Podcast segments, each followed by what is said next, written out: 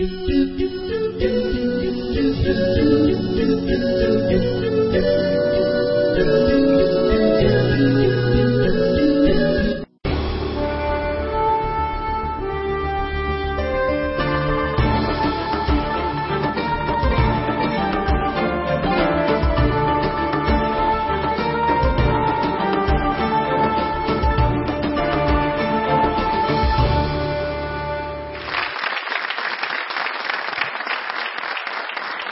لكم أهلا بكم ومرحبا مع برنامجكم الوسطية السلام عليكم ورحمة الله وبركاته وارحب بكم في قناة الرسالة مع هذا البرنامج الحواري الفكري الذي يأخذ بعض القضايا التي تواجهنا في مجتمعنا المسلم ونسمع فيها وجهات نظر متعددة من شبابنا ومن ضيوفنا الكرام. في كل حلقة نأخذ موضوعا من المواضيع الهامة ونحاول أن نبلور حتى نصل به إلى الوسطية. وموضوع حلقة اليوم خريجو كليات الشريعة وتحديات الواقع. اليوم العالم يتغير تغير سريع جدا والعصر يتغير بشدة ونرى أن كليات الشريعة عندنا تخرج بالآلاف لكن هل هذه الآلاف تواجه ما يحتاجه الواقع اليوم؟ نحن عندنا مشكلة كبيرة في واقعنا اليوم مع خريجي الشريعة كما يظن البعض.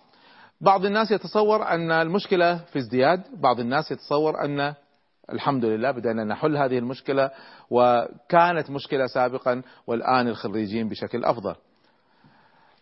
اليوم خريجو كليات الشريعة بعض الناس يهاجمهم هجوم شديد ويرى أن بينهم وبين الواقع قطيعة وبينهم وبين التقنية والإنترنت قطيعة. والبعض يرى أن لا هذا الكلام غير صحيح وبالعكس اليوم الخريجين من كليات الشريعة أدائهم بدأ يتحسن وتواصلهم مع الحياة ومع الإنترنت ومع التكنولوجيا بدأ يتطور.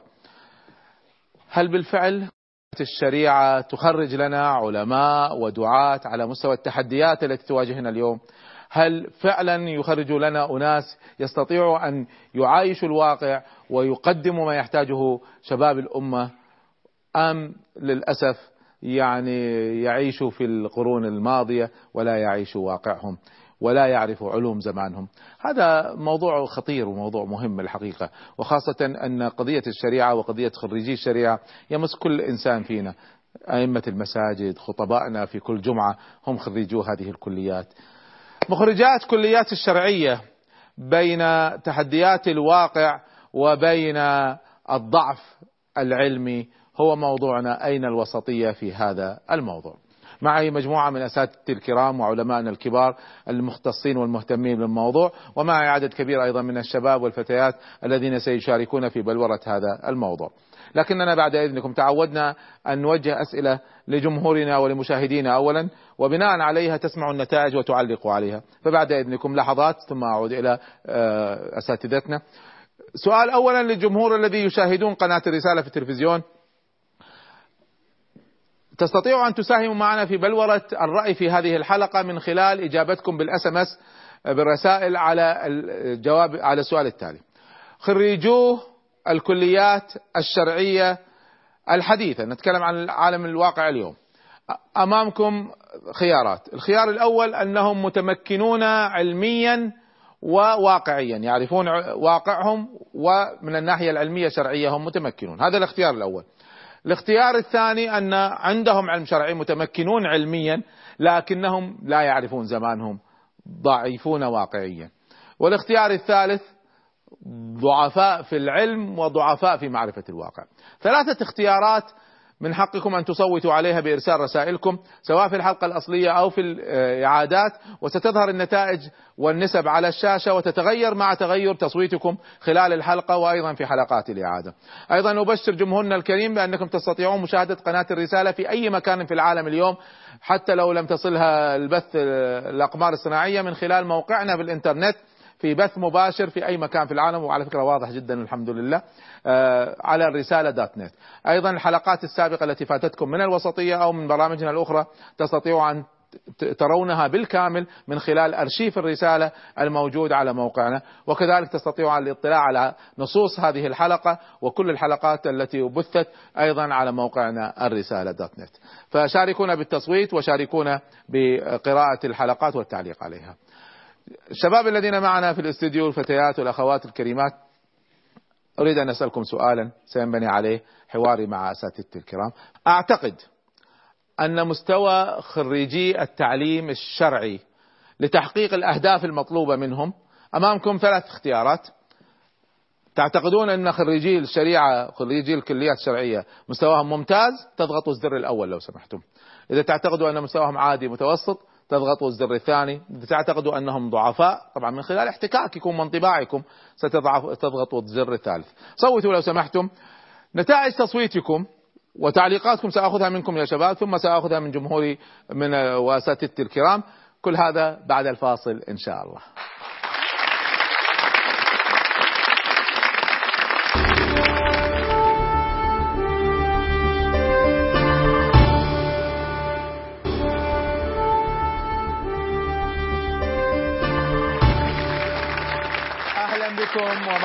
مرة أخرى مع برنامجكم الوسطية ونحن نناقش في هذه الحلقة موضوع خطير ومهم. نتكلم عن خريجي الكليات الشرعية ومدى تمكنهم في العلم مدى تمكنهم في معرفة واقعهم واستجابتهم لحاجة الأمة. آه، قبل أن نبدأ بالحوار مع اساتذتنا الكرام أذكر جمهورنا الذين يشاهدون قناة الرسالة في كل مكان أنهم بإمكانهم التصويت على موضوع الحلقة ومشاركتنا في بلورة الرأي فيها. آه، سؤالي لجمهورنا الكريم الذين يشاهدون أن خريجي الكليات الشرعية الحديثة آه، عندكم ثلاث اختيارات. أنهم الاختيار الأول متمكنون في العلم ومتمكنون من معرفة واقعهم. في هذه الحالة ترسلوا رسالة فيها الرقم واحد. الاختيار الثاني أنهم متمكنون علميا لكنهم ضعيفون واقعيا. وفي هذه الحالة ترسلون رسالة برقم اثنين والاختيار الثالث أنهم في العلم ضعفاء وفي معرفة الواقع ضعفاء وفي هذه الحالة ترسلوا رسالة فيها الرقم ثلاثة. ستظهر النتائج باستمرار وتتغير حسب تصويتكم سواء في الحلقة الأصلية أو في الإعادة. جمهورنا كذلك تستطيعون مشاهدة قناة الرسالة في كل مكان والبث المباشر في كل مكان من خلال موقعنا الرسالة دوت نت. طيب آه، أساتذتي الكرام قبل أن أبدأ الحوار معكم إحنا أخذنا استطلاع من الشباب. وظهرت نتائج هذا الاستطلاع. كنت سألت الشباب قبل الفاصل عن مستوى خريجي الكليات الشرعية. هل هو ممتاز أو متوسط أو ضعيف؟ الذين قالوا أن المستوى ممتاز 14% فقط. الذين قالوا أن المستوى متوسط 37% والذين قالوا أن مستوى خريجي الكليات الشرعية ضعيف حوالي نصف الشباب 49% قالوا أن المستوى ضعيف. طبعا هذه تعتبر مأساة لما تكون المستوى فقط 14% قالوا ممتاز والباقي إما متوسط أو ضعيف عندنا مشكلة كبيرة الحقيقة. خلينا نأخذ بعض الآراء من الشباب ثم سأعود إليكم بعد إذنكم. من يرى أن مستواهم ضعيف؟ من اللي قال ضعيف؟ نشوف. طيب آه نأخذ ابننا الكريم تفضل. أنا أعتقد إن المستوى ضعيف جدا لانهم من الناحيه النظرية؟ لازم نضيف بند زيادة. ضعيف جدا. نعم. هو من من الناحية انهم علميا كويس جدا. هو يعني الدراسة بتاعتهم نظرية أكاديمية بحتة. نعم. مش بينزلوا في في المجتمع بيعملوا دراسات. آه، ما فيش التجديد في الدعوة ما فيش تجديد في الأمور الدينية. يعني امثله على ذلك إن زي الدعاء الجداد اللي طالعين معظمهم مش بتوع مش تخصص شرعي. آه مش تخصص شرعي. نعم. زي حضرتك وعمرو خالد ومصطفى نعم. حسني. يعني في فرق كبير جدا من بتوع دارسين الشريعة وفرق كبير جدا من المجتمع. نعم. ده في وادي ففي فاصل بينهم وبين واقع المجتمع وتعايشهم مع المجتمع. تمام كده. شكرا يا ابني. ناخذ رأي آخر سواء من البنات أو الشباب. تفضل أستاذ. أنا أعتقد إن انه ضعيف جدا لسبب أساسي تحول مفهوم خريج كلية الشريعة من أداء كرسالة إلى وظيفة. آه. أصبح خريج كلية الشريعة إنه بيخش كلية الشرعيه عشان الشهادة عشان وعشان الوظيفة. فقط. إذا كان في إمكانية وظيفة. نعم. لكن كرسالة بيعيش لأجلها وبيأديها أعتقد ان ده مفقودة يعني. طيب إحنا سيكون أحد محاورنا هذا الموضوع بشكل خاص. أحد يحب يعلق أيضا؟ طيب نأخذ ابننا الكريم تفضل. بسم الله الرحمن الرحيم. محمد عزت. هو حضرتك بس في نقطة مهمة جدا اللي هو الجانب التربوي في في التربية الشرعية أو في الدراسة الشرعية. للأسف عندنا خريجين الشريعة دراستهم نظرية جدا. يعني ما فيش متابعة لأخلاقهم ما فيش متابعة لتربوياتهم ما فيش الحاجات دي للأسف بتفصل الطالب عن منهجه الروحاني ومنهجه العلمي الدراسي. نعم. فطبعا للأسف الخريج بيخرج يعني للأسف ممكن نجد إن في ناس ما بتصليش يعني ما بيصلوش اللي هي أبسط حاجة. ما نعم. بي أخ... خلي يمكن ما يصلوش قليلا؟ لكن كم واحد خريج كلية الشريعة ما نجح بالغش؟ لا دي هذه مشكلة ظاهرة كبيرة للأسف. نعم. للأسف إيه. يعني. فشكرا. إذا يأخذوها نظرية لكن تطبيقاتها العملية ضعيفة. طيب أنا سعيد بوجود عدد كبير من إخواني الضيوف. خلونا أولا نبدأ بالتعريف بكم ثم سنأخذ مجموعة أسئلة سريعة. سنبدأ بك دكتور كل واحد يعرفنا بنفسه لو سمحتوا. أهلا. دكتور جميل أحمد علام عميد در... معهد الدراسات الإسلامية بالإسكندرية والزقازيق والمنوفية وعضو رابطة العالم الإسلامي سابقا ومحاضر بالمراكز الإسلامية بأوروبا. حياك الله دكتور سعيدين بك أهلا بك. مجد مكي باحث في العلوم الشرعية ومشرف على موقع رابطة علماء سوريا. أنت من علماء سوريا الذين يعيشون في السعودية. نعم. نعم. ولك طبعا مشاركات في المناهج وإعدادها في العقيدة وغيرها. نعم. فسعيدين بوجودك فيكم شكرا. الدكتور أحمد بن راشد بن سعيد أستاذ الإعلام السياسي بجامعة الملك سعود بالرياض صحافي وكاتب وشاعر. رسالتك في الماجستير كانت؟ الماجستير كانت عن تناول الانتفاضة الفلسطينية في صحافة النخبة الأمريكية. طيب وفي الدكتوراه؟ إيمان وبيان Faith and Rhetoric Friday Speech as Political Communication خطبة الجمعة بوصفها وسيلة إعلام سياسية. فأنت دكتور معنا من السعودية وأنت أخذت درست خطبة الجمعة من الناحية العلمية في دراسة أنت درستها في أمريكا. درست الدكتوراه في, الدكتوراه في, في بريطانيا. في بريطانيا. في بريطانيا. وكانت رسالتك في الدكتوراه عن خطبة الجمعة. بوصفها وسيلة إعلام سياسية. فحنشوف أثر خطبة الجمعة وطبعا دكتور أحمد إحنا سعيدين بك وسيضيف لنا نظرة الإعلاميين والدراسة العلمية لخطبة الجمعة كذلك فسعيدين بوجوده تفضل. أستاذ الدكتور عبد الحميد حمد الشاب العبيدي أستاذ في كلية العلوم الإسلامية جامعة بغداد سابقا والآن محال على التقاعد. نعم. لكن عندك أيضا كنت عميد كلية؟ الشريعة في اليمن. في اليمن؟ نعم في وحاليا أيضا لك برامج تلفزيونية. نعم برامج تلفزيونية نعم. حياك الله. بس عندك برنامجين في القناة ما شاء نعم الله. نعم. فأنت مرتبط بهذه المسألة من الناحية الإعلامية وكنت عميد كلية الشريعة نعم. سنسألك عن مستوى طلبتك أيضا إن شاء الله. دكتور تفضل. دكتور محمد رافت عثمان. أستاذ الفقه المقارن بكلية الشريعة والقانون بجامعة الأزهر وعميدها السابق هي كلية الشريعة في طنطا وعضو مجمع البحوث الإسلامية وعضو مجمع فقهاء الشريعة بأمريكا وعضو الاتحاد العالمي لعلماء المسلمين. ومناصب أخرى ما شاء الله. فحياكم الله جميعا. فمستوى ضيوفنا ما شاء الله مستوى عالي جدا وسعيدين بكم. أنا سأعمل حركة كذا سريعة قبل ما نبدأ النقاش وقبل ما تعلقوا على نتائج التصويت. سأسألكم تجيبوني لو سمحتوا نعم أو لا. هل هناك ضعف في الأمور التالية؟ أتكلم عن خريجي كلية الشريعة. طبعا كلامنا على فكرة بس عشان نكون محددين جدا نحن نتكلم عن خريجين اللي هم بمستوى البكالوريوس. أما الذين مستوى دكتوراه اللي حيكونوا أساتذة هذا موضوع ثاني.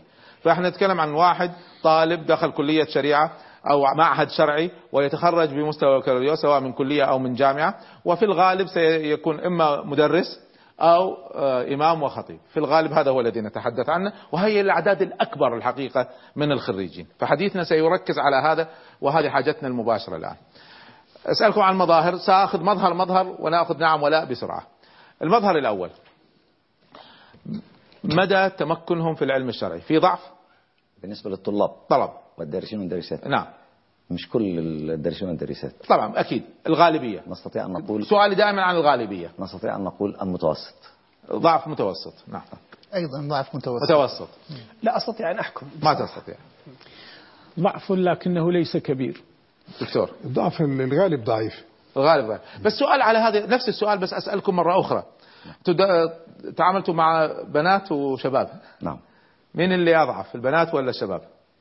لا أنا أستطيع أن أنا أقول بأمانة أن البنات أكثر اهتماما وأكثر استيعابا من الشباب. لا حول ولا قوة إلا بالله. طبعا فرحانين أنتوا. بكل أمانة يعني. يعني واضح اهتمام البنات و البنات أحسن. نعم. أكثر دكتور درست طالبات وطلاب. إيه. آه، آه، هناك فروق نعم. بشكل عام. بين الجنسين. الأحسن؟ آم، هو صعب الحكم أيضا لكن البنات لديهن آه، حرص أكبر على طيب ال- فالبنات أحرص. الطالبات الطالبات أحرص من الشباب على العلم أكثر مما هو أكثر من الشباب. نعم. دكتور. هو ما نقدرش نحكم إلا إذا كان في استقراء طبعا بس من. خلال احتكاككم الشخصي. لكن هو زي ما قال الزميل إن البنات في في غالب الأمر حريصات على ال... طيب. لأن ما لهمش مشاغل زي الشباب آه يا. خسرت الرجالة بس. فمشكلة والله مشكلة يا شباب. تدريجا عشان ما لهم مشاغل. طيب خلونا ناخذ مظهر ثاني كده بسرعة. طيب قضية تقدير المصالح والمفاسد وفقه الأولويات ماذا يقدم ماذا يؤخر؟ هل في وعي في هذه المسألة أم في ضعف؟ في وعي إذا كان لديه الاستعداد الذاتي. لا لا بشكل عام إحنا الأغلبية الشباب أو البنات اللي يتخرجوا هل في هذا الجانب عندهم ضعف ولا بشكل عام جيدين؟ لا أعتقد أنه مش- ليس ضعفا. أنا قلت أن البنات أكثر لا مش البنات. انسى الآن البنات والأولاد الخريجين بشكل عام.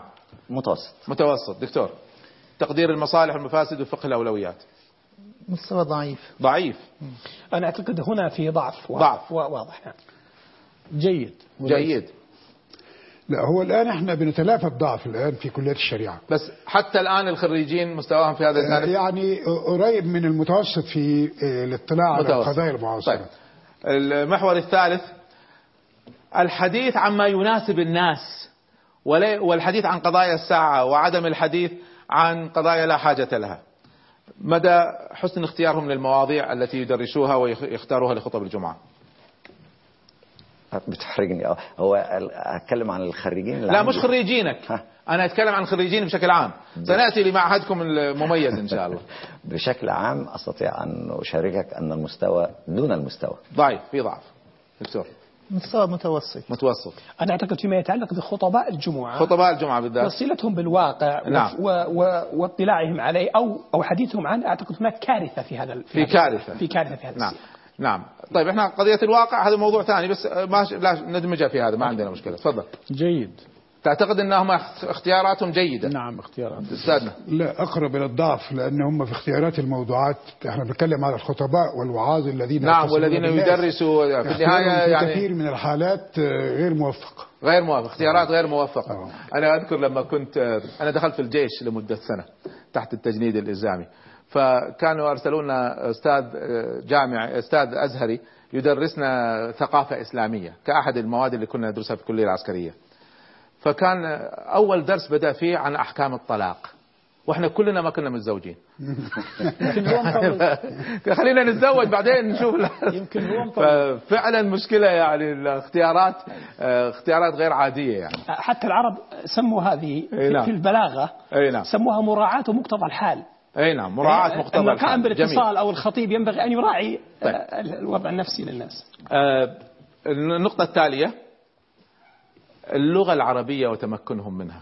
لا ده المستوى اللغة العربية ما ملوش أي تقدير خالص نهائي ده نقدر نقول حاجة خارج مهزله يعني. لا مش عايز أقول بلك يعني آه. خلاص في مشكلة كبيرة جدا يعني هذه الظاهرة مشتركة حتى مع خريجي كلية اللغة سنأتي العربية. عن- الضعف الضعف موجود سنأتي عن وليس- خريجي الكليات وليس الأخرى. مقتصرا على خريجي كلية إيه بس الشريعة. خلينا إحنا نركز على نعم. كليات الشريعة يعني حتى لا لأن نحملهم- كليات الشريعة المفروض يكون لا متمكن من العربية أن نحملهم كلية أن الشريعة- خريج كلية اللغة العربية أولى أن يكون قوي أستاذ وهو يقول ضعيف. إن كلية العربيه خريجي كليه عربيه ما يعرفوا عربي فكيف فيهم كليه الشريعة الكليات الشرعية سواء كانت كلية الشريعة واصول الدين برضه شرعيه نعم.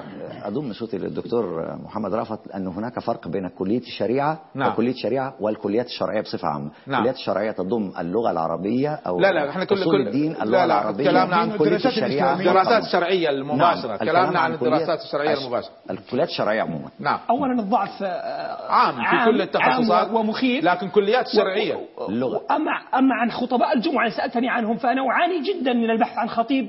يعني يكون فقط أخطأ ثلاث أربع مرات في الخطبة. اعتبر أعتبر هذا إنجاز عظيم منه لو لو أخطأ ثلاث مرات فقط في الخطبة. طيب. أستاذ بالنسبة لمستواهم باللغة العربية. ليس بالمستوى الجيد. ضعيف يعني. ولكن موجود شيء من من المعلومات اللغوية. المعلومات بس هو أداءه لما يتكلم لما أداؤه معناه ترجمة لما قرأ أي. وفهم. بس أدائهم في اللغة العربية جيد ضعيف. جيد, جيد, جيد. وخاصة عندنا هنا في مصر لأنهم خريجي الأزهر والأكثر يحفظ القرآن حتى يقبل في هذه الكليات نعم ف... وهو يعدل من حيث فتعتقد أنه جيد. نعم. دكتور محمد رافع متوسط يعني ويعني وهناك حالات برضه صارخة في الأخطاء. يعني نعم. أنا أذكر إني كنت في مسجد بصلي فيه الخطيب يتكلم يغلط إن هو نطق صح يقوم يرجع تاني يصلح اللي هو يصلح الصح ويسوي غلط. يصلحها غلط. لكن هنا اسمح لي أقول ان إن إن المستوى اللغوي الضعيف عام حتى في المسؤولين. حتى في كل مكان. في المسؤولين حتى كبار اي لا خلي المسؤولين هذول آه. مرفوع عنهم القلم. نعم. إحنا كلامنا عن كليات الشرعية التي تخرج لنا خطباء أئمة شرعيين أساتذة الدين. حديثنا عن هذا. نعم. سواء كليات أو معاهد في مستوى البكالوريوس. طيب. ناخذ نقطة أخرى. حديثنا عن التقنية. تعاملهم مع الإنترنت مع الكمبيوتر مع البحث العلمي في خلال هذه الأجهزة. أستطيع أن أقول أنه متقدم يعني في تحسن. في تحسن أكيد. كبير يعني. لأن لغة الشباب هي أساسا نعم فتعتقد إن هذه ما فيها مشكلة. لا لا. ما مشكلة. مستوى متوسط لا يعد التوسط أحمد. أنا لست على اطلاع على هذا ولا أستطيع الحكم. نعم. لكني اشاهد مثلا حتى اللي تشوفه عندنا القضاء عندنا القضاء في المحاكم الشرعية في نعم. السعودية. نعم. كل تعاملهم مع مع الحاسوب. فانتهت هذه المشكلة. ما تعتقد ان هي مشكلة؟ الحاسوب. القضاة وكتاب العدل وكتاب الضبط فبعض الناس يتصور إن المشكلة هي من ناحية التقنية بس ال ال ال نشوف رأي الأساتذة المختصين.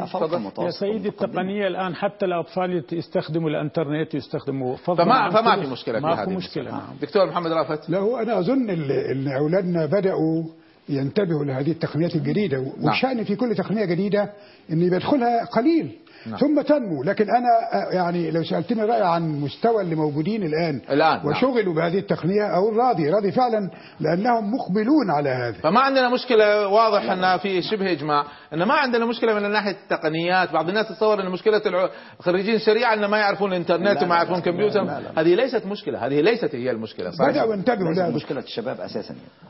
الإنترنت على فكرة فرضت نفسها بشكل الشباب فرضت طيب. نفسها بشكل مدى اطلاعهم على الأحداث السياسية ومتغيرات العصر وما يجري في الدنيا. آه، أستطيع أن أقول أن هناك هروب من الولوغ في هذا الميدان. يعني يتجنبوه نعم. دكتور.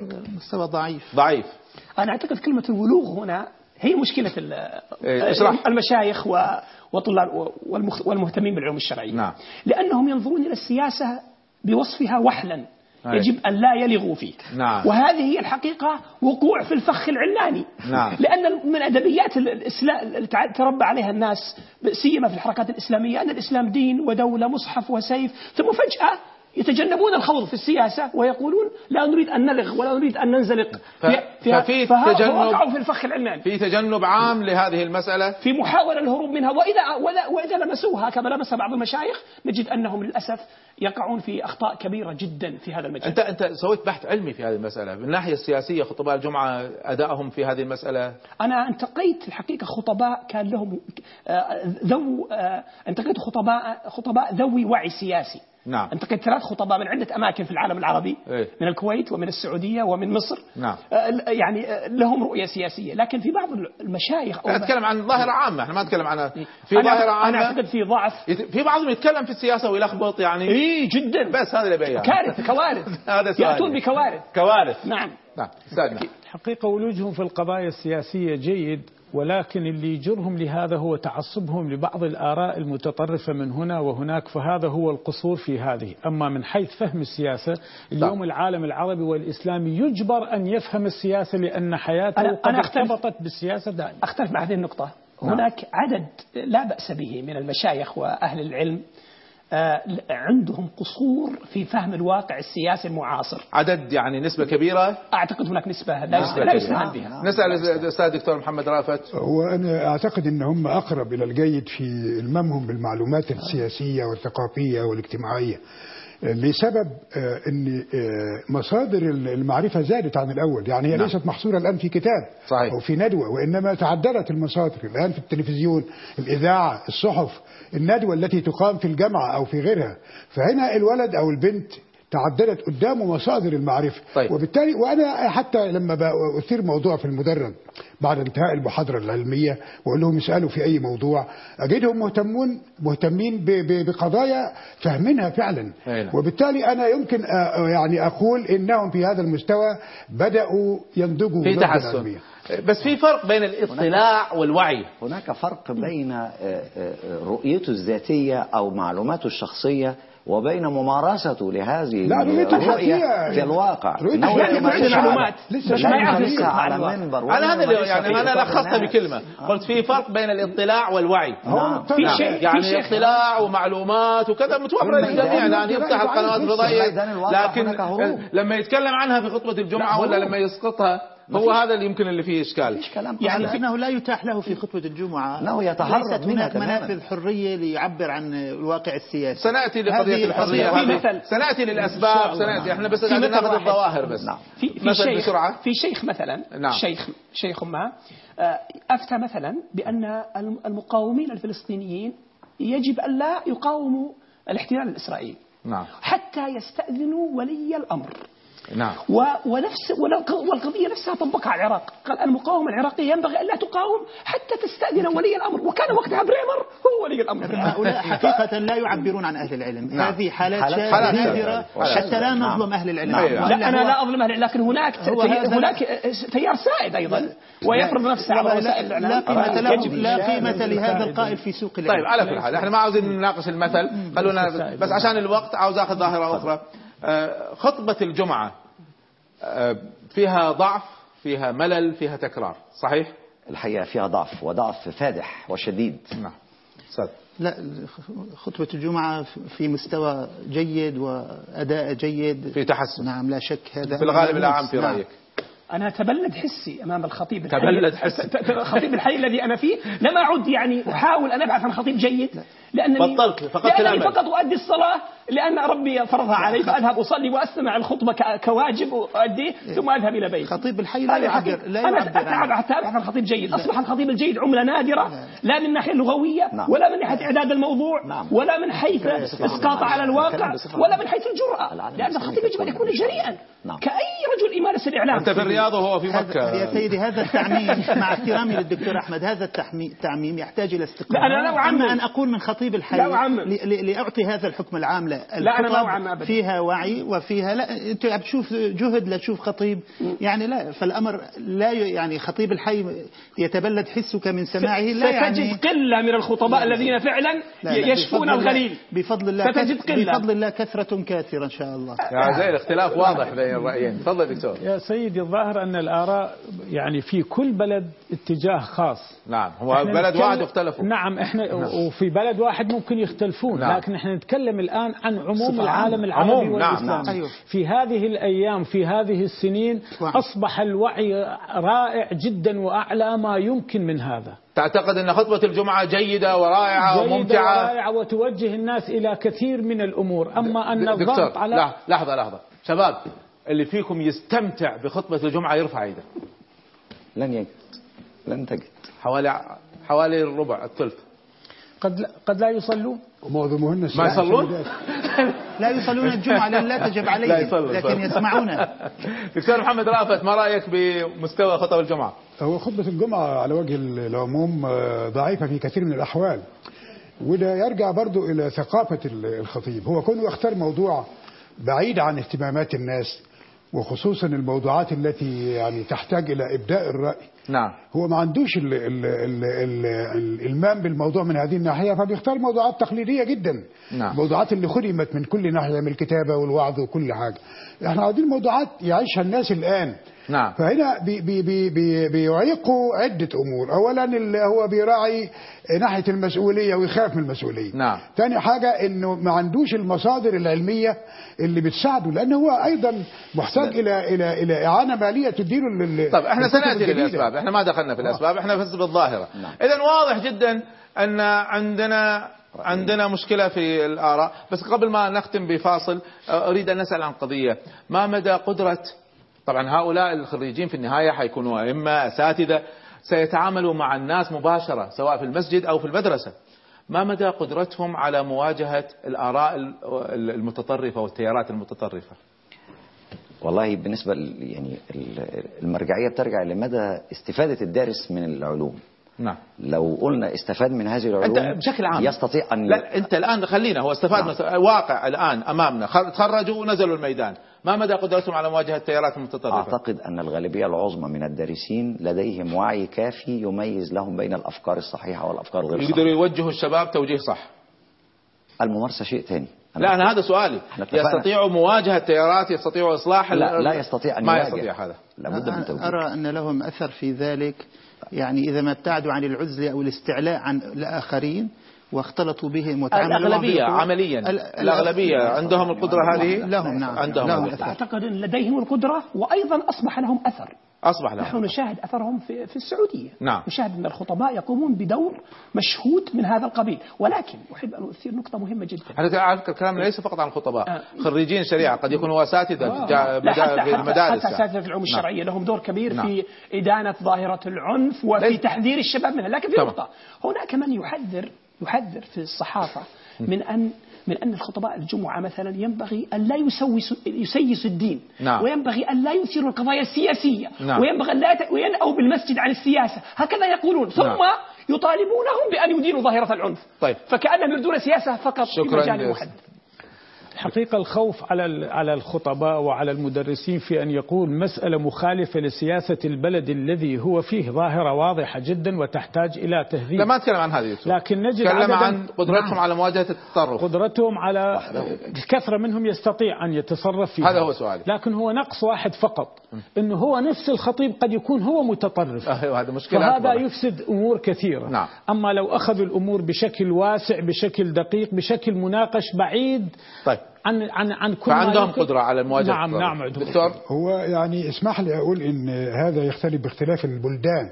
يعني هنا مصر اللي أنا عايش فيها غير بعض بلاد تانية. نعم. يعني البلاد التانية يمكن معظم المتصدرين للوعظ والإرشاد بيدعون إلى التطرف. نعم. لكن هنا المعظم هنا يدعو إلى إلى حسن. كلكم حبايب لطيفين ليه بقى يا دكتور؟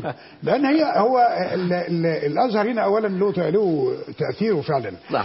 وطبيعة الشريعة هي الليونة والحسنى في بس عندهم قدرة على مواجهة الآراء والفكر المتطرف. في حالة استثنائية شاذة. نعم. فهنا أنا أرى أن معظم الخطباء عندنا أو الوعاظ يخاطبون الناس بدون تطرف. لا ما أسألي عن سؤالي عن قدرتهم على لو في واحد متطرف في المسجد قاعد ينشر أفكاره بي بي يستطيعوا أن يردوا عليه؟ يردوا عليه لأن أصل التطرف بيبقى واضح ال ال طيب. الخطأ. بيبقى واضح سؤالي الأخير سؤالي الأخير. هل خريجي المدارس الشرعية والكليات الشرعية سواء خطباء أو أئمة أو أساتذة هل هم قدوات للشباب؟ القدوة ترجع إلى البيت قبل أن تكون الدراسة. لا بس هو كشخص في أغلبهم كلامي عن الأغلبية. أستطيع أن أقول أن الغالبية العظمى يمكن أن تكون قدوة. قدوة. الغالبية قدوة إن شاء قدوات. أنا كمثقف أو أو أو كطالب علم أو ينبغي أن لا أنظر إلى شخص محدد لأنه تخصصي أن يكون قدوة. مش لا. لازم. ممكن يكون ممكن يكون شخص ثاني بس هو هذا دور رئيسي دكتور أحمد. هذا دور رئيسي له هو إمام مسجد هو أستاذ أستاذ هل هم قدوات أو لا؟ إي نعم.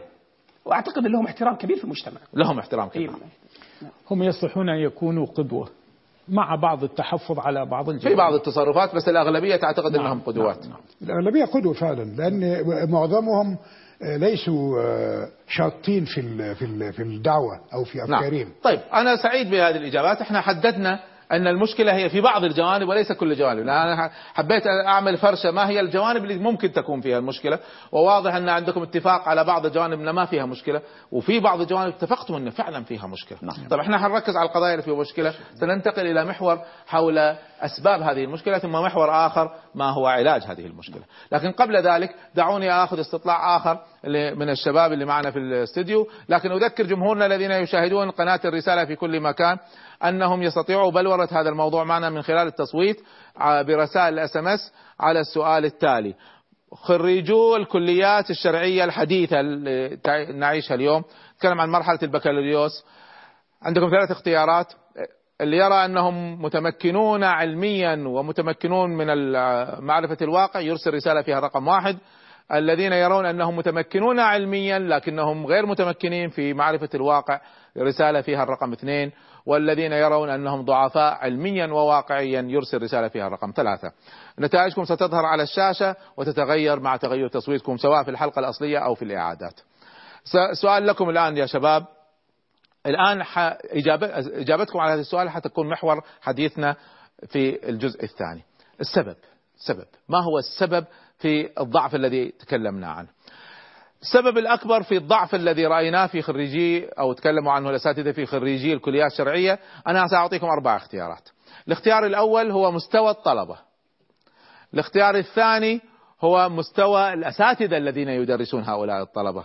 الاختيار الثالث هو مستوى المناهج التي يتلقاها هؤلاء الطلبة.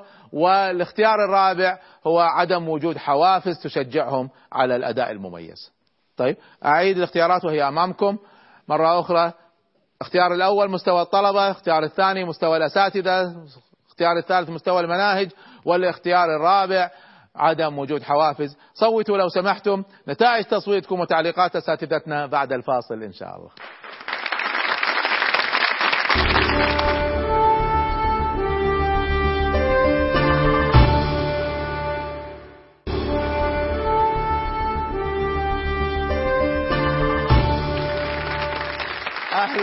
أهلا بكم ومرحبا مرة أخرى مع برنامجكم الوسطية. نحن نناقش خريجو الكليات الشرعية مدى مستواهم مدى ضعفهم مدى قدرتهم على مواجهة تحديات الواقع. موضوع خطير وخاصة أن أعدادهم ما شاء الله بعشرات الألوف وهناك كليات شرعية في كل مكان ونريد أن نحدد أين الضعف الحمد لله في تحسن في كثير من الجوانب في مجالات ما زلنا نحتاج أن نبذل فيها جهد. فنحن تكلمنا عن الظاهرة وأنواعها. نحن الآن في هذا المحور نريد أن نتكلم عن أسباب هذه الظاهرة. أذكر جمهورنا المشاهدين أنهم يستطيعوا المساهمة معنا في بلورة مستوى خريجي كلية الشرعية وعندكم التصويت هل هم متمكنين في العلم وفي الواقع أم متمكنين في العلم؟ لكنهم ضعفاء في الواقع أم ضعفاء في العلم والواقع. حسب رسائل الإس إم إس التي تصلنا منكم سيتغير التصويت الذي يظهر أمامكم على الشاشة ويتغير حتى في الإعادات. سألت الشباب قبل الفاصل أساتذتي الكرام عن ما هو ما هي آه، ما هو السبب الأكبر في الضعف الذي أشرتم إليه في بعض الجوانب. إحنا اتفقنا أن ليس كل الجوانب في بعض الجوانب فيها ضعف. وأعطيتهم أربع اختيارات. الذين قالوا أن المشكلة هي الطلبة نفسهم مستوى الطلبة نفسهم 14% فقط. الذين قالوا أن مستوى الأساتذة هو المشكلة الأكبر 9% فقط. 56% من جمهورنا قال أن المشكلة الأكبر هي في المناهج التي تدرس لهؤلاء الطلبة. و21% قالوا عدم وجود حوافز تشجع هؤلاء الطلبة. 21% قال هذا هو السبب الأكبر.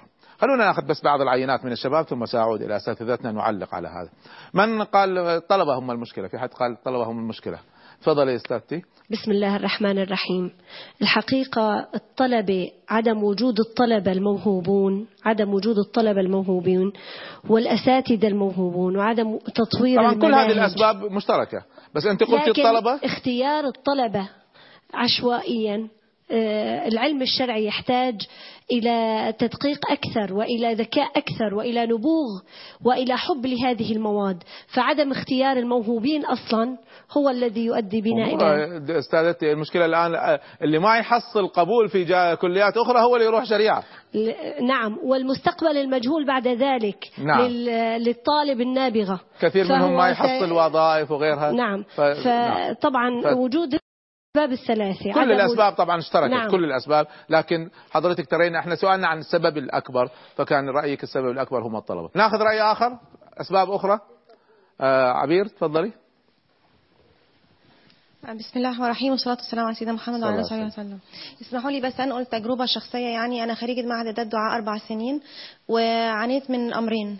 الأمر الأول كان في المناهج كان عندنا أساتذة رائعين يعني وكانت المناهج ضعيفة قليلا بس كان الأستاذ يفتح معنا مواضيع ويسمح لنا بالأسئلة ونخش بس المنهج نفسه فيه مشكلة. كان في مشكلة في المنهج. لولا الأستاذ اللي يفتح كان عندكم مشكلة أكبر طبعا. بالضبط. بس نعم. أنا كنت يعني من حبي للعلم كنت بس كنت في سنة تانية كنت بسيب تانية أطلع ثالثة ورابعة أحضر محاضراتهم عشان يعني أنهل من العلم أكتر.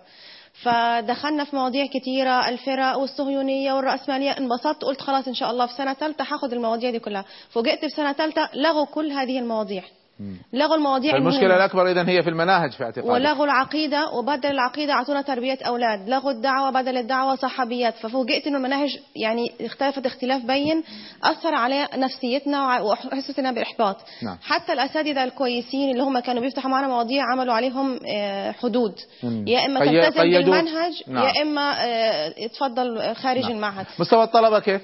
المستوى الطلب متفاوت. في منهم من يهتم الأغلبية. الأغلبية متوسط. متوسط. بس طيب. في مميزين. شكرا. ناخذ رأي ثالث. تفضل يا أبني. أنا أعتقد أن السبب الأساسي هم الأربعة تعتبر من الظواهر. بس السبب الأساسي أن الدين, إن الدين بقى متسيس. يعني اللي بيدرس في المناهج حسب سياسات وأولويات الحكومة. آه. فبقى مش إحنا مش بندرس الدين كمنهج أو كدراسة علمية لا حسب القرارات الحكومية. في حاجات بتتلغي من المنهج حسب القرار الحكومي. يعني فأنت ترى أن المشكلة الأكبر سيطره الدولة على مناهج تدريس بقت الدين. مؤسسة حكومية نعم. مش مؤسسة دينية أو مدنية. طيب شكرا يا ابني. سمعتم اساتذتي الكرام هذه المسألة سمعتم تصويت. أه خلينا ناخذ الدكتور عبد الحميد نبدأ بك. دكتور عبد الحميد هل تعتقد أن المشكلة الأكبر فعلا في المناهج؟ الحقيقة لو سألنا عن الأسباب نعم. لما يختار الطالب الكلية التي يريد؟ نعم. لمردودها المالي. نعم. نحن بشر والحاجة هي التي تدفعنا إلى كذا. نعم. وإذا كان طلب الطلبة لهذه الكليات المرتفعة من حيث الناحية المادية أو المردود عن طب وهندسة وأشياء مثل نعم نعم. نعم. معنى ذلك أن الطلبة سيتزاحمون على هذه الكليات فنختار الأذكياء وأصحاب المعدلات العالية. نعم. وبعد فترة سيكون الأستاذ لو كان الاهتمام والحوافز المادية لطالب الشريعة نعم. لكان الطالب يختار أن مردودها عالي. سيهيئ أستاذ أيضا جيد وستوضع مناهج. إحنا إذا ذبينا العيب كله على المناهج من الذي وضع المناهج؟ نعم.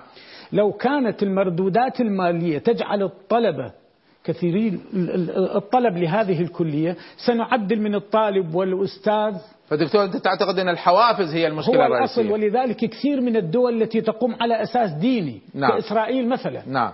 العالم الديني عندهم هو الذي يأخذ أعلى مرتب في الدولة نعم لأنه باحث تطلب منه مناهج شديدة جدا و و و كذلك في الدول الغربية طيب. لن... فأنت حضرتك ترى أن إذا زاد الحوافز للطالب وللمدرسين وللمناهج ست... وللمناهج ستتحسن المسألة ستتحسن. فالمشكلة هي في الحوافز نعم. دكتور محمد رأفت أين المشكلة الأكبر هو أنا أرى أن الأسباب تنحصر في مستوى الطلبة والمناهج والحوافز.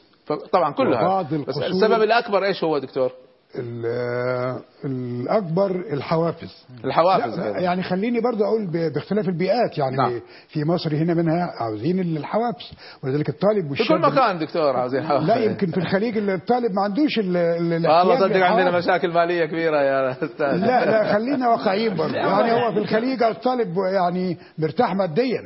لكن أنا بقول مثلا زي الطالب المصري الطالب المصري عاوز يعني المساعدات المالية له اللي تساعده على أن يقرأ وأن يشتري كتب وأن كذا. نعم. فهل المستوى المطلوب من هذه الناحية متحقق في الكل؟ لا ما نقدرش نقول. مستوى المناهج أيضا دي نقطة خطيرة جدا. أنا أقول إن يجب على كل الكليات الشرعية سواء كانت شريعة أو أصول الدين أو كلية دراسات إسلامية وعربية يجب أن تدرس المواد المتصلة بالحياة المعاصرة القضايا نعم. الآن الموجودة. هناك قضايا سنأتي, سنأتي دكتور للحل. هذا جزء من الحل. بس خلينا نسأل أين المشكلة؟ فهنا, فهنا برضو قصور في هذه الناحية من ناحية المناهج. نعم. يعني لا تطرح في المناهج القضايا اللي محتاجها الطالب. نعم.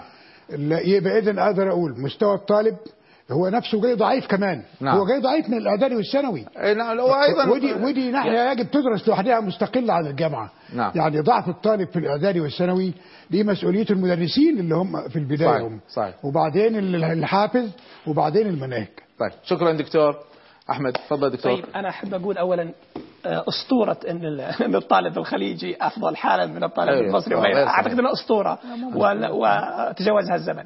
القضية الثانية اللي حاب أقولها في قضية المناهج أكيد المناهج لها دور هائل يعني وغير عادي مثل ما نعم. ذكرت الأخت قبل قليل نعم. يعني فرق لما أنا أغير المنهج أو أو احوله أو مثلا ألغي الصراع ال- العربي الاسرائيلي الإسرائيلي، أو نعم. مثلا أشيل الصبغة الدينية من الصراع أو أو أو أعمل أشياء معينة أكيد بتاثر لكن الاستعداد الذاتي للطالب له قيمة كبيرة جدا. نعم. نحن نعرف أن الطالب ممكن يتجاوز كثير من العقبات بما فيها عقبة ضحالة المناهج. نعم. إذا وجد لديه الاستعداد أنه يبحث ويقرأ ويطلع ونجد كثير من المبدعين والطلاب نبغوا.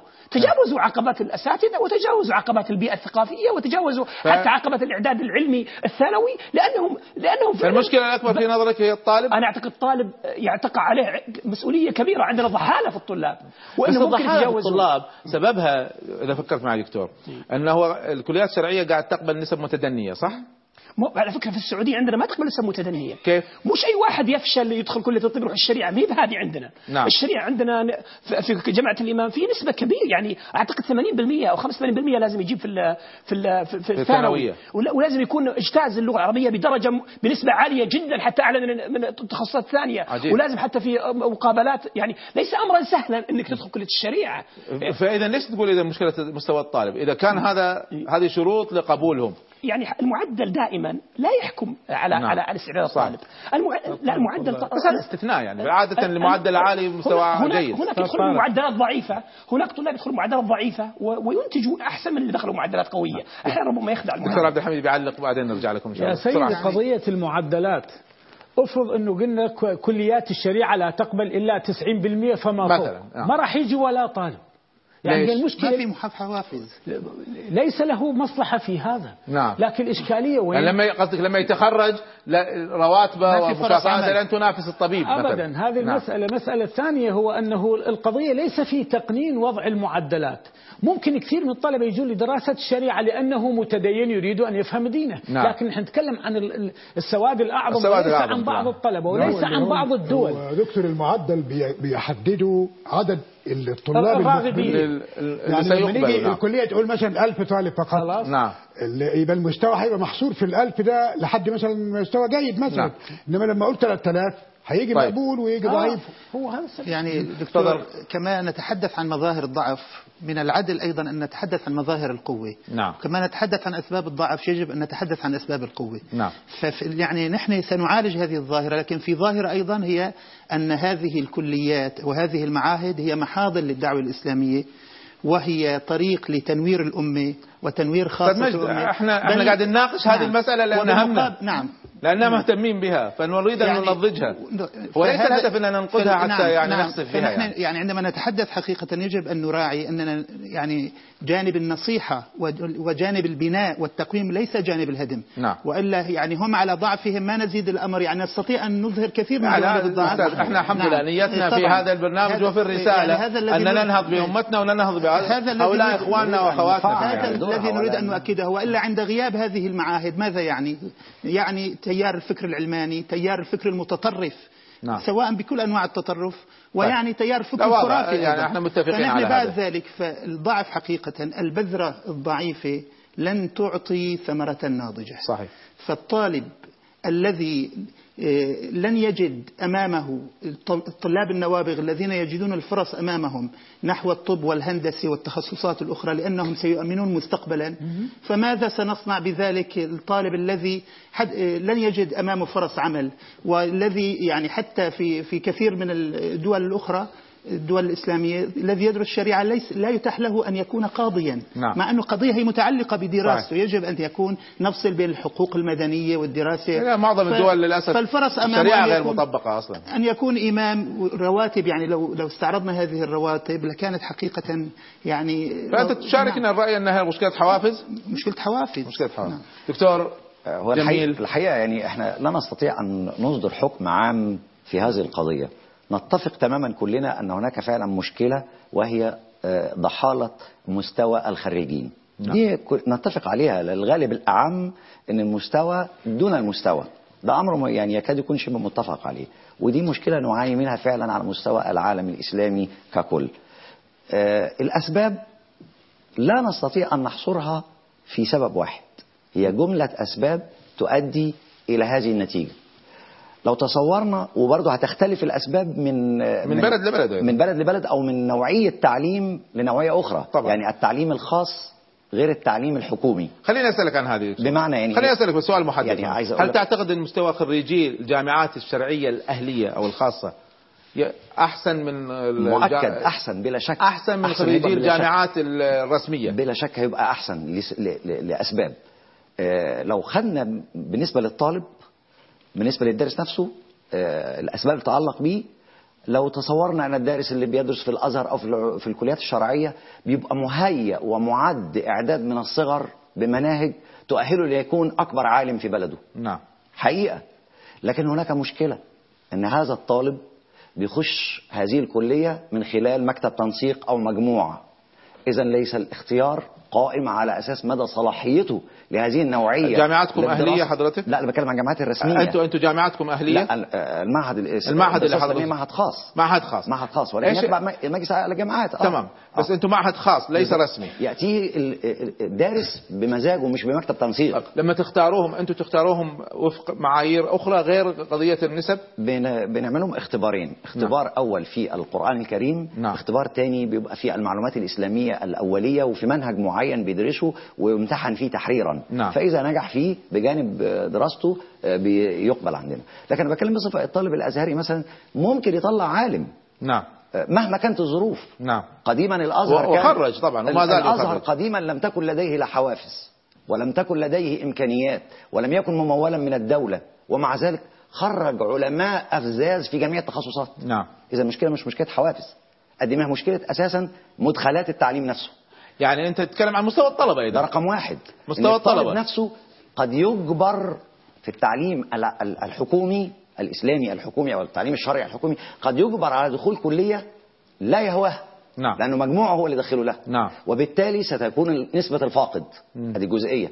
الجزئية الثانية الطالب برضو تاني كلمة برضو. أخيرة دكتور. نعم. يعني أنا يعني بذكر الأسباب. هنرجع للحلول بعد مشكلة. الطالب برضو إن ممكن جدا يكون الطالب نفسه معايشته في المجتمع بتديله آه، بغض أو أو نفور من التدين فبيلجأ إلى الروشنة وعاوز يبقى يعني في كلية إسلامية ومتروشن روشنة يا شنو؟ بدها ترجمة. يعني من اسباب الضعف حقيقة نعم متأثر ب... متأثر ب... ب... ب... بالعادات والتقاليد اللي في هو المجتمع هو لو الضعف. سمحت لي في حكاية عشان عشان الوقت عشان الوقت. زين. آه، سؤالي المنهج يا دكتور لو نعم. سمحت لي أما المنهج للأمانة للأمانة المناهج الإسلامية موجودة وكفيلة بأنها تطلع حتى في الجامعات ال- حتى في الجامعات؟ الحكومية. فيها الحافز لابد أصول منه هذه أيضا. المناهج الحافز لابد منه. وإن كان قد أدخل عليها بعض التعديلات مؤخرا في الظروف الأخيرة دي الا إن أصول هذه المناهج تستطيع أن دكتور تفتح رافت بوابات المناهج. جيدة يعني هو أنا أنا بأكد برضه خلونا بس الحوافز. نركز على مناهج شوية الحوافز أيضا مطلوبة ليه؟ لأن إحنا عندنا ما إحنا بنلاقي الطلبة كثير منهم بيشتغلوا خلصنا من حوافز يعني- عرفنا أهميتها المناهج مستواها عندكم أنت أنت كنت عميد كلية في الأزهر المناهج بدأنا في كليات الشريعة وأنا عندما كنت كلية عميدا للكلية أدخلت مادة اسمها قضايا فقهية معاصرة نعم. يعني الاستنساخ تأجيل الأرحام التحكم في نوع الجنين الإخصاب بالطب المساعد جراحات التجميل في مشكلة في المناهج دكتور؟ فالآن الآن القضايا ديت بنحاول أن ندرسها للطلبة تمام شيء رائع ممتاز. مشكلة في المناهج. فهنا فهنا إحنا بدأنا نعالج هذا الوضع. نعم. ولذلك أقترح أن تكون هذه المادة في كل كليات الشرعيه موجودة. ليست يا- قاصرة يا في موجودة يا بس. دكتور. في بس. درست مناهج تقول مناهجنا فيها مشكلة. في من- في مشكلة في المناهج عيوني قضية المناهج وعيوني لك كمان. ممكن كل هذه الأمور تتغير لو كانت ال- ال- الدوافع والطلبة يعني إحنا خلصنا من الحوافز طيب، عرفنا لا، لو الحوافز جيدة. ما هو في مسألة أيضا. دكتور المناهج الحالية فيها مشكلة؟ نعم. إيش هي؟ إيه المشكلة؟ أنه يريدون يحصرون الطالب في أربع سنوات في كلية الشريعة يريدون من عنده عالم كبير جدا، هذا لا يمكن ابدا. نعم. خاصة أنه فترة الدراسة فترة قليلة قصيرة. ساعات بينما علماءنا الأوائل اللي كانوا يدرسون في المساجد من صلاة الفجر إلى الساعة 10 بالليل يدرس. ولمدة 12 سنة الشريعة خمس علشان يعطى مسألة واحدة نعم. حقيقة إحنا البكالوريوس اللي عندنا بالشريعة ما هو إلا نوع من أنواع وضع قدم الطالب على بداية ما يستطيع فهمه فتح باب يعني. نعم. فقط وإلا طيب سامحوني ما عشان الوقت. هذا سامحوني عشان الوقت. آه، أسأل الدكتور أحمد سؤال لو سمحت. أنت تدرس إعلام. هل المشكلة فقط في خريجي الشريعة ولا هي ظاهرة عامة في كل التخصصات؟ أنا كنت بقول هذا كنت بتجيك وتسالني نعم. كنت بقول لك ان ان الضحاله ضحالة الطالب ليست قصرا على طلاب الدراسات نعم. الشرعية نحن قابلنا طلاب عشان نعم. نقبلهم في قسم الإعلام نعم. نطرح عليهم بعض الأسئلة أي نعم. منها أسئلة سياسية ومنها نعم. أسئلة ثقافية ومنها أسئلة فكرية فنجد أشياء مضحكة في نعم. الإجابات مضحكة اساله مثلا من هو فلان من العام المتحده فيجيب لي اسم لاعب ولا يجيب لي اسم فنان ولا يجيب لي يجيب لي شيء يعني هو اساله مرة سأل طالب كأيام أيام البوسنة ما, ما الذي يجري بين الصرب وال- وال- والمسلمين؟ قال يجري بينهم حرب. يجري بينهم حرب. قلت من الحق مع من؟ مع الصرب أم مع المسلمين؟ من الجاني ومن الضحية؟ فلم يحر جوابا لكن نظر للجنة وأنا كنت منهم قال أنتم مع مين هذا جزء من؟ هذا جزء من الثقافة هو إيه. خايف أنه يقول مع المسلمين ونزعل فهو يبغى يجاوبنا بطريقتنا إيه نعم. طبعا هذا أنا لا أعتقد أن هذا إن- طبعاً هذا استثناء. استثناء نعم. أعتقد إن هذا استثناء لكن أنا أقول إن الضحالة ليست قصرا على عندنا مشكلة ولهذا لما يتكلم عن أربع سنوات أنا أقول عشان كذا الاستعداد الذاتي للطالب مهم نعم. استعداد للبحث استعداد. لأنه بس هي مشكلة. عامة اذا وهي ليست خاصة هي بكل مشكلة بخريجي خاصة بالث- بالدراسه الاكاديميه عندنا. نعم. وبالثقافة العامة عندنا. ومستوى خريجي التعليم العام أيضا. يعني مستوى خريجي الثانوية وهذا كله يؤثر علينا. شوف كتاب الصحفيين إيش يكتبون أيضا؟ طيب سامحوني إحنا مضطرين أن نأخذ محور أخير اللي هو سندخل وهو أهم محاورنا. ما هو العلاج لهذه المشكلة؟ وسنسمع آرائكم. لكن بعد ما نأخذ تصويت الشباب بعد إذنكم تصوت مرة أخيرة. طيب أحب أن أذكر جمهورنا أنهم يستطيعوا للمرة الأخيرة بلورة الحوار معنا عن مستوى خريجي الكليات الشرعية. وأعطيتكم ثلاث اختيارات تظهر عليكم عندكم على الشريط في الشاشة. أنهم متمكنون علميا وواقعيا أو متمكنون علميا ضعفاء واقعيا أو ضعفاء علميا وواقعيا. تصويتكم سيظهر نتائج ستظهر نتائج باستمرار سواء في الحلقة الأصلية أو في الإعادات. سؤالي لكم في جمهورنا معنا في الأستوديو. من الأفضل تحويل الكليات الشرعية إلى أهلية ورفع الوصاية الرسمية عنها حتى ما يأتي إلا الطالب الذي فعلا راغب وحتى يكون هناك إدارة قوية ومناهج قوية إلى آخره، هذا الفلسفة التي وراءها، بس هذا هو السؤال الذي يؤيد هذا وانتبهوا طبعا هذا السؤال له أبعاد كبيرة جدا. الذي يؤيد هذا يضغط الزر الأول، الذي لا يؤيد هذا التوجه يضغط يضغط الزر الثاني. نتائج تصويتكم وتعليقات ساتي عليها بعد الفاصل إن شاء الله.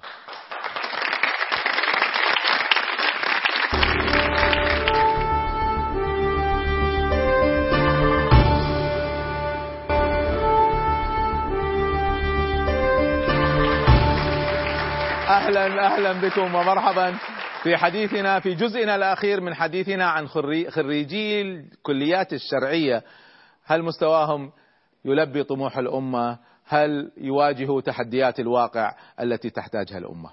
أه، أحب أذكر جمهورنا المشاهدين أن هذه فرصتهم الأخيرة للتصويت أه، على سؤال الحلقة الذي يظهر عندكم على الشاشة وستظهر النتائج على الشاشة أمامكم سواء في الأصلية أو في الإعادات.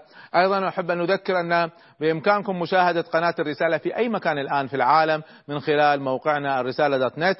تضغطوا على البث المباشر ويظهر لكم بثنا المباشر.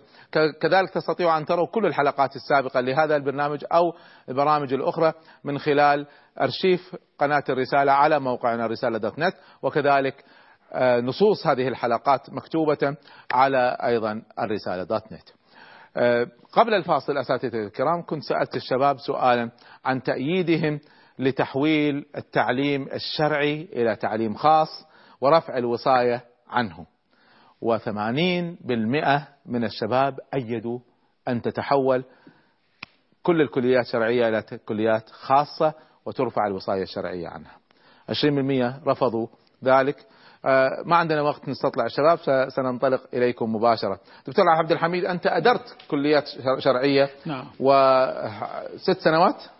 كنت تدير كلية شرعية. هل تؤيد هذا التوجه؟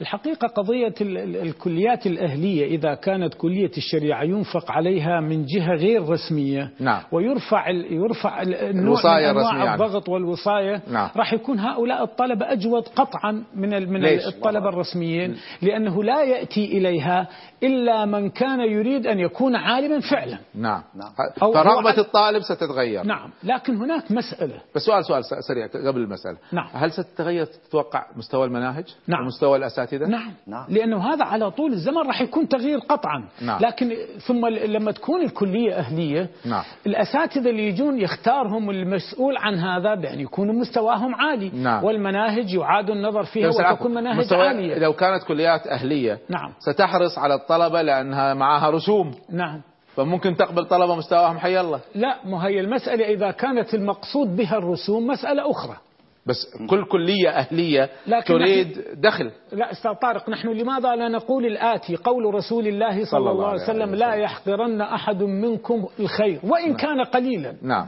لا تحقرن من, من المعروف, المعروف شيئا, شيئا. نعم. فلماذا لا تكون المدارس الأهلية والكليات الأهلية تعمل وتعمل بجدية؟ وهناك كليات رسمية تشرف عليها الدولة والمنافسة ستنتج طلبة أعلى من أي مستوى كان يعني أعلى من مستوى وسيئات الكليات الأهلية وأعلى فأنت من مستوى تؤيد هذا. التنافس وبقاء الطرفين. نعم يبقى الطرفين. آه، دكتور محمد رأفت أنت كنت عميد لكلية شرعية رسمية. دكتور جميل إحنا حنعمل لك مشكلة وياه؟ أيوه. هو يرى أن الكليات الأهلية مستواها أحسن من الكليات الرسمية. اطلاقا اطلاقا. أنت لا تؤيد أختلف, أختلف مع هذا الاتجاه إطلاقا. ليه؟ لأن ال ال ال معنى كلية أهلية يعني إيه؟ يعني في سياسة لأصحابها للمشرفين عليها سواء كانت هيئة أو أفراد. نعم. هذه السياسة قد تكون سياسة متطرفة. قد تكون بعيدة عن ال عن ال عن سماحة الإسلام. قد تكون هذا نادر. معذر هذا نادر قد تكون لها أغراض. لكن الكليات الرسمية بتلتزم التزام تلتزم بقوانين الدولة والدولة أيضا لها أهدافها السياسية دكتور. ومصلحة المجتمع لأن الكليات الرسمية تلتزم أمام الناس كلها في مناهجها وفي إدارتها. الكل ينقدها. لكن الكليات اللي, اللي, اللي متدارية تحت الملكية الخاصة ممكن يعني تنفلت من من من من, من نواحي متعددة. نعم. كما والمناهج نفسها المناهج نفسها يعني أنا أنا أعرف إن أنا طبعا مش هقول اسم المعهد ده. في معهد في القاهرة هنا. وبيمنح الماجستير والدبلومات. لا أنا طبعا مش هقول اسمه يعني نعم. لأن لنا هو الدراسة قول لنا الحروف الخمسة الأولى من كشكول شوية توليفه بين القانون واللغة العربية وال... فين التخصص؟ ما فيش تخصص. وإنما يعني أصحاب مصالح في و... يعني هدفهم مادي يعني. درست تخصصاتهم فيه عشان ال... ال... المواد بتاعتهم تبقى جامعة. وبالتالي ولذلك هذا المعهد اللي أنا برضو مش هقول اسمه لم يعترف به اطلاقا نعم. اطلاقا.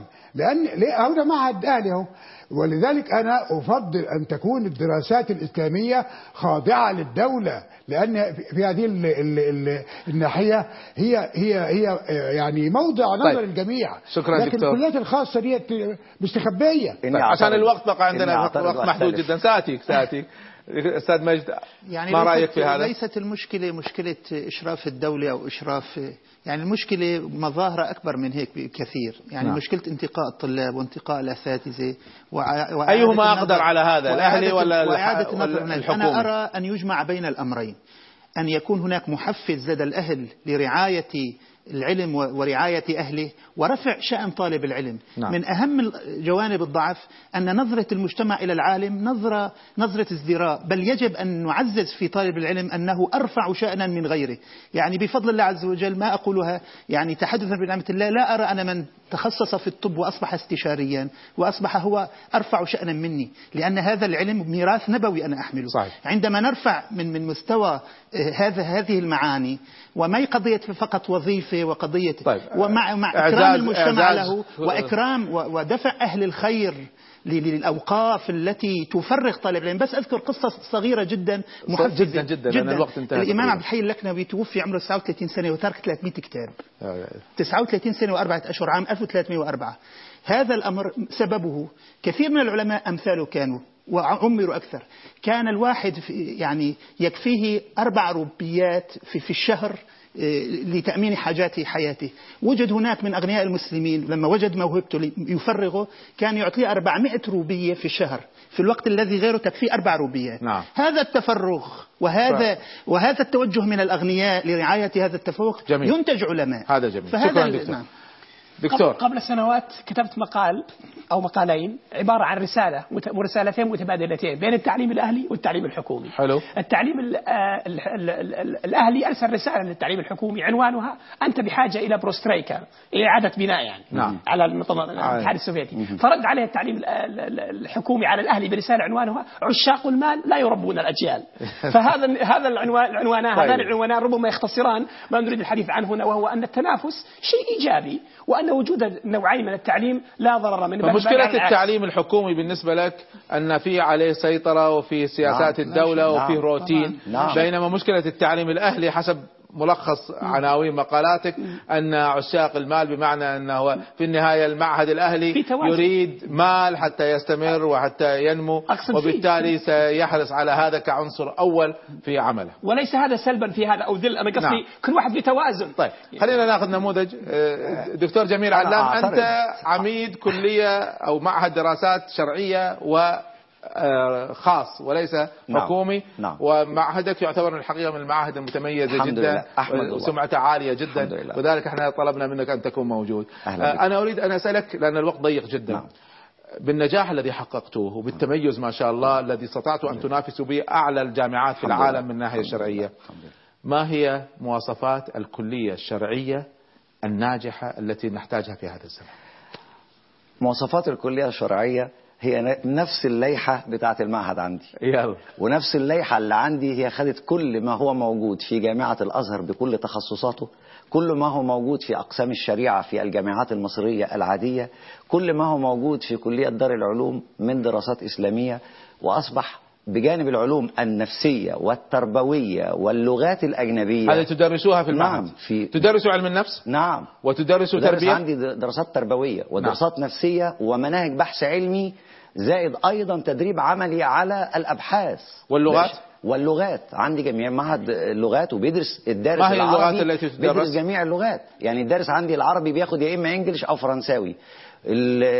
المعهد له فرع باللغات بيدرس 15 لغة دولية للمتخصصين في اللغات. ما شاء الله. موجود. بجانب معهد القرآن الكريم المتخصص في علوم القرآن. وكل هؤلاء موهوبين مش جاي لي بمكتب تنسيق هو جاي لي موهوب لأنه يرغب في أن يتعلم علوم الشريعة الإسلامية ويجد هذا الكم إيش تعريفكم للموهوب؟ الموهوب هو مسلم يريد أن يتعرف على دينه لكي يعبر عنه تعبيرا معاصرا أو بالتعبير اللي أنا يعني إذا شعرت الطالب ما عنده رغبة حقيقية ما تقبله؟ لا اقبله حتى لو كان وراها فلوس دكتور. لا اقبله لا اعيده لأن المسألة ليست بزنس يعني اعتراضي على أستاذنا الدكتور رافع الحقيقة مع إنه يعني من أساتذتنا الأجلاء من الأعلام الكبار نعم. يعني كلية الشريعة ما إحنا واحد شريعة وقانون واحد مع بعض يعني إلا إنه يعني للأسف الشديد التعليم الحكومي مع احترامنا برضه لأنه هو الأصل وهو الأساس كجامعة الأزهر مثلا أو الجامعات القديمة عندنا الزيتونة القيروان غيره غيره آه الأسف الشديد النهاردة الخريج النهاردة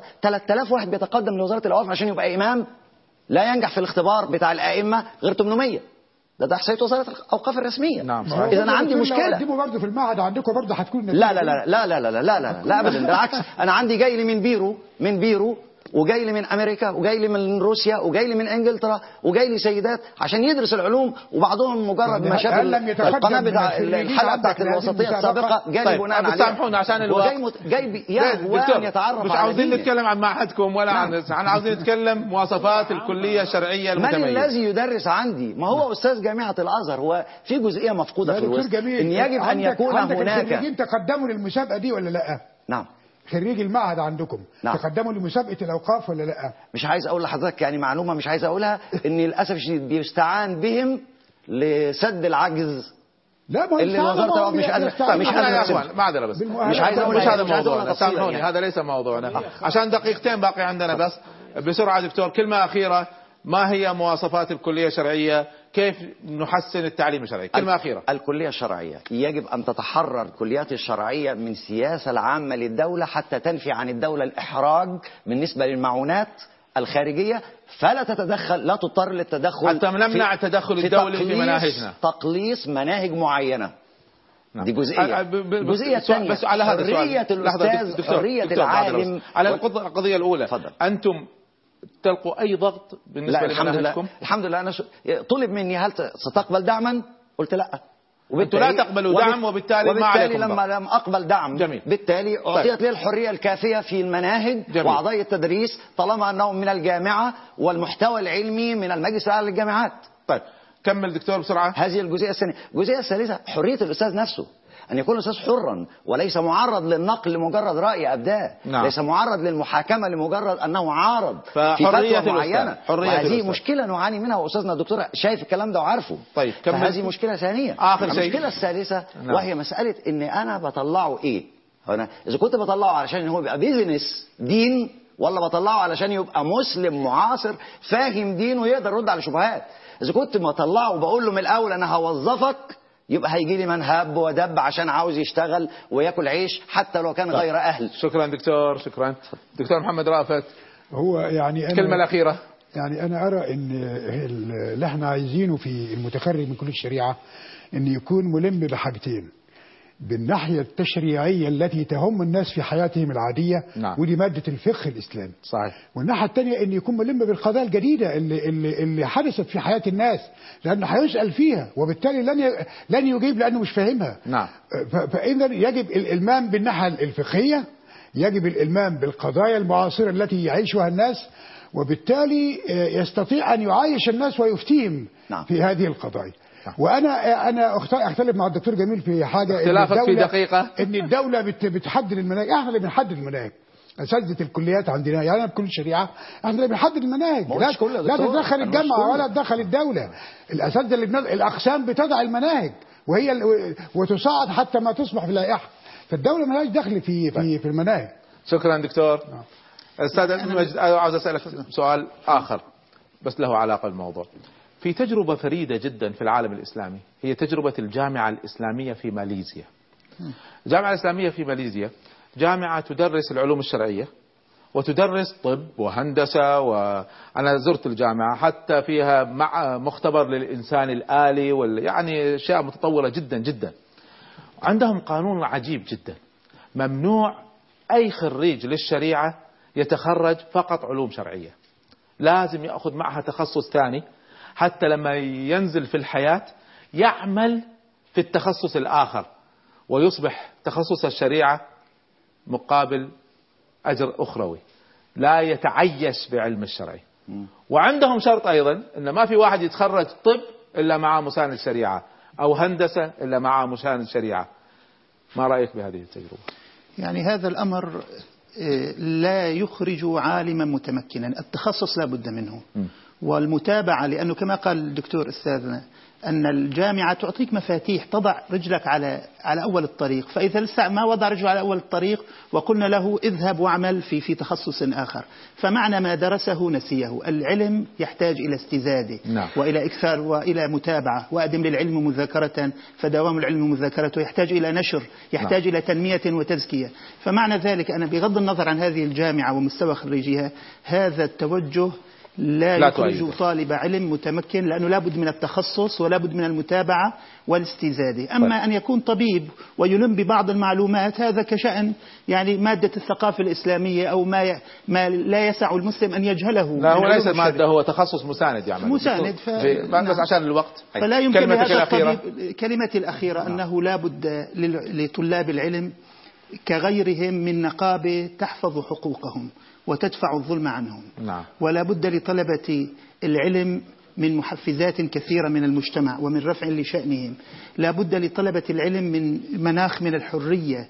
لا بد أيضا لطلبة العلم من من جو يساعد على النبوغ والتفوق.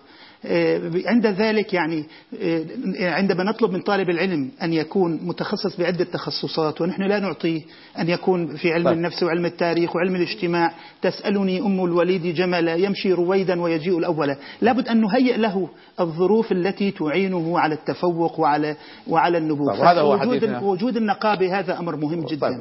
تدفع الظلم نعم. آخر كلمة. الله يبارك فيك. في شيء؟ أخير يعني نسأل الله عز وجل. آخر كلمة أن أقول كما قال النبي عليه الصلاة والسلام اللهم إني أسألك علما نافعا. نعم. فالعلم النافع هو يعني وما غيره ونعوذ بك نعم. من علم لا ينفع. ونعوذ بك من علم لا ينفع. وأن نحيي أخلاق العلم. أن تكون مادة أساسية مادة أخلاق, أخلاق العلماء, العلماء. شكرا دكتور هذه المعاني. أستاذ جميل ملح تقول كلمة. نريد أن نخرج علماء عاملين وليسوا علماء قوالين. شكرا دكتور وهذا هو التعليم الخاص الموهوب يريد أن, يكو أن يتعبد بعلمه نعم. أن يتعبد بدينه. نعم جميل دكتور. وده المسلم المعاصر اللي إحنا عاوزين. المناهج تتحول تبقى تكون مسلم معاصر. لازم يدرس دراسات نفسية لازم يدرس دراسات تربوية لازم يدرس مجتمعه. هذا صحيح. دكتور أحمد كلمتك الأخيرة. أنا أقول إن طلاب الشريعة وطلاب العلم والعلم الشرعي مهمون جدا للأمة. نعم. وللمجتمعات الإسلامية والعربية مهمون نعم. جدا ولا بد من ولا بد من دعمهم ولا بد من الاهتمام بهم ولا بد من تشجيعهم. فربما كان هذا النقاش كله يصب في هذا الإطار. بالضبط هو وأكد على وأشدد على النقطة التي قلتها قبل قليل ربما من باب التذكير أن الاستعداد الذاتي والتوسع في المعارف وطلب العلم والقراءات الخارجية وقراءة الواقع السياسي والاقتصادي والاجتماعي كل هذا يصقل طالب الشريعة ويوسع أفقه ويجعله قادرا على أن يتعامل مع الحياة المعاصرة بشكل أفضل. يتجاوز مجرد التلقين الأكاديمي. شكرا دكتور. ختام المسك دكتور عبد الحميد. الله يخليك الله يبارك فيك. الحقيقة قضية عصرنا عصرنا هذا هو عصر التخصص. نعم. فلذلك نجد أي جانب من الجوانب به كذا مئة من التخصصات. يعني نعم. الكمبيوتر ظهر بال 1970 إلى الآن حوالي 150 فرع يحصل بها على الدكتوراه نعم. فقضية أن أكلف طالب الشريعة بكل هذه التفاصيل سيكون تعلمه لهذه العلوم على حساب التعلم الأصلي لكن عندنا المثقف من يتخصص في جانب شرعي مثلا نعم. وتكون له بعض المعلومات التي تنفعه فقط لكن أن لا يكون متخصصا في كل هذه العلوم فهذا مما يعجز أي إنسان في هذا. ويبقى قول رسول الله صلى الله عليه وسلم الخير في وفي أمتي إلى يوم القيامة. ما نراه من احتراق اليوم سيكون إشراقا بعد إذن. ما من إشراق إلا بعد احتراق. ونسأل الله أن ينجي هذه الأمة مما هو شكرا. شكرا لكم جميعا وشكرا لأساتذتنا الكرام.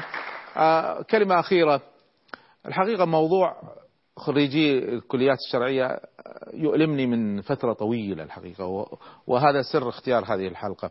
هو ليس محاولة يعني تثبيط أو طعن أو يعني حرق لهذا الجهد العظيم الذي يقوم.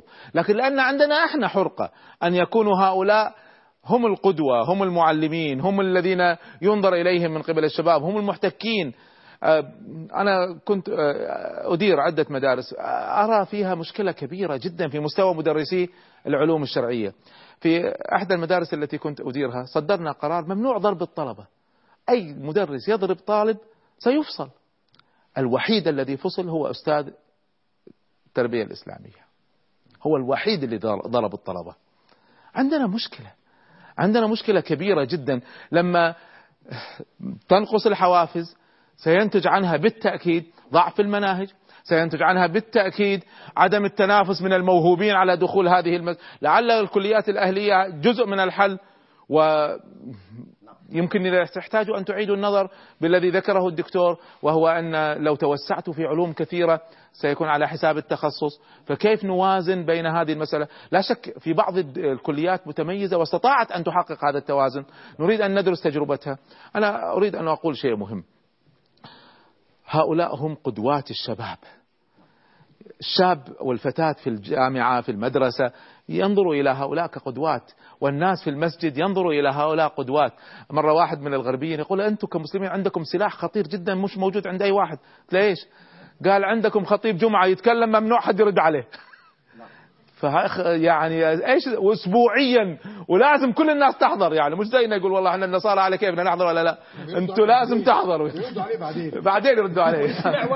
نعم فالسماع هنا بالنسبة له عندكم أسلحة رئيسية جدا. فإذا صار الخطيب أنا عندنا أحد الأماكن أماكن تجار كلهم أكبر التجار في البلد ويتعاملوا بالربا ليل ونهار وخطيب الجمعة يتكلم لهم عن لبس الذهب. في إشكال في إشكال في هذه المسألة. نحن نتمنى أن يعاد النظر في قبول الطلبة إلى كليات الشريعة. مجبرين. مستويات القبول آه، اختبارات القبول. نحن نتمنى أن ما يتخرج من كليات الشريعة إلا أعلى العقول وأفضل الناس واللي جايين برغبتهم وعندهم الموهبة وعندهم الالتزام الحقيقي لأنهم في النهاية أنت تخرج قدوات. أيضا نتمنى أن نطبق ما طبقه عبد الرحمن الناصر في الأندلس. عندما صدر قرار عجيب جدا في الأندلس قال أي عالم يأتي إلي فله راتب من أعلى الرواتب في البلد ولا يحتاج أن يعمل حتى يفرغ للعلم الشرعي. نتج عن هذا أن صارت قرطبة قبلة العالم في العلم. نتمنى أن الدول تعيد النظر في حوافز الأساتذة. نتمنى أن الأزهر لما كان وقف كان خرج لنا أعظم العلماء لما صار بإدارة حكومية بدأ التدخل السياسي فيه عندنا عندنا إشكال في مثل هذا. لا يجب أن يعاد النظر في مثل هذه الأمور. آه، قضية الوسطية في هذه المسألة صعبة جدا. نريد خريج شريعة موسوعي وقدوة وفي نفس الوقت متمكن من العلم الشرعي. ونطالبه بما لا يطالب به كل الكليات الأخرى. مسألة صعبة تحتاج جهود عظيمة جدا. أنا أتمنى أن تكون هذه الندوة فتح باب للحوار في كيفية تأصيل العلم الشرعي الموسوعي العملي الذي يخرج لنا علماء قدوات يتحلون بالوسطية. شكرا لكم.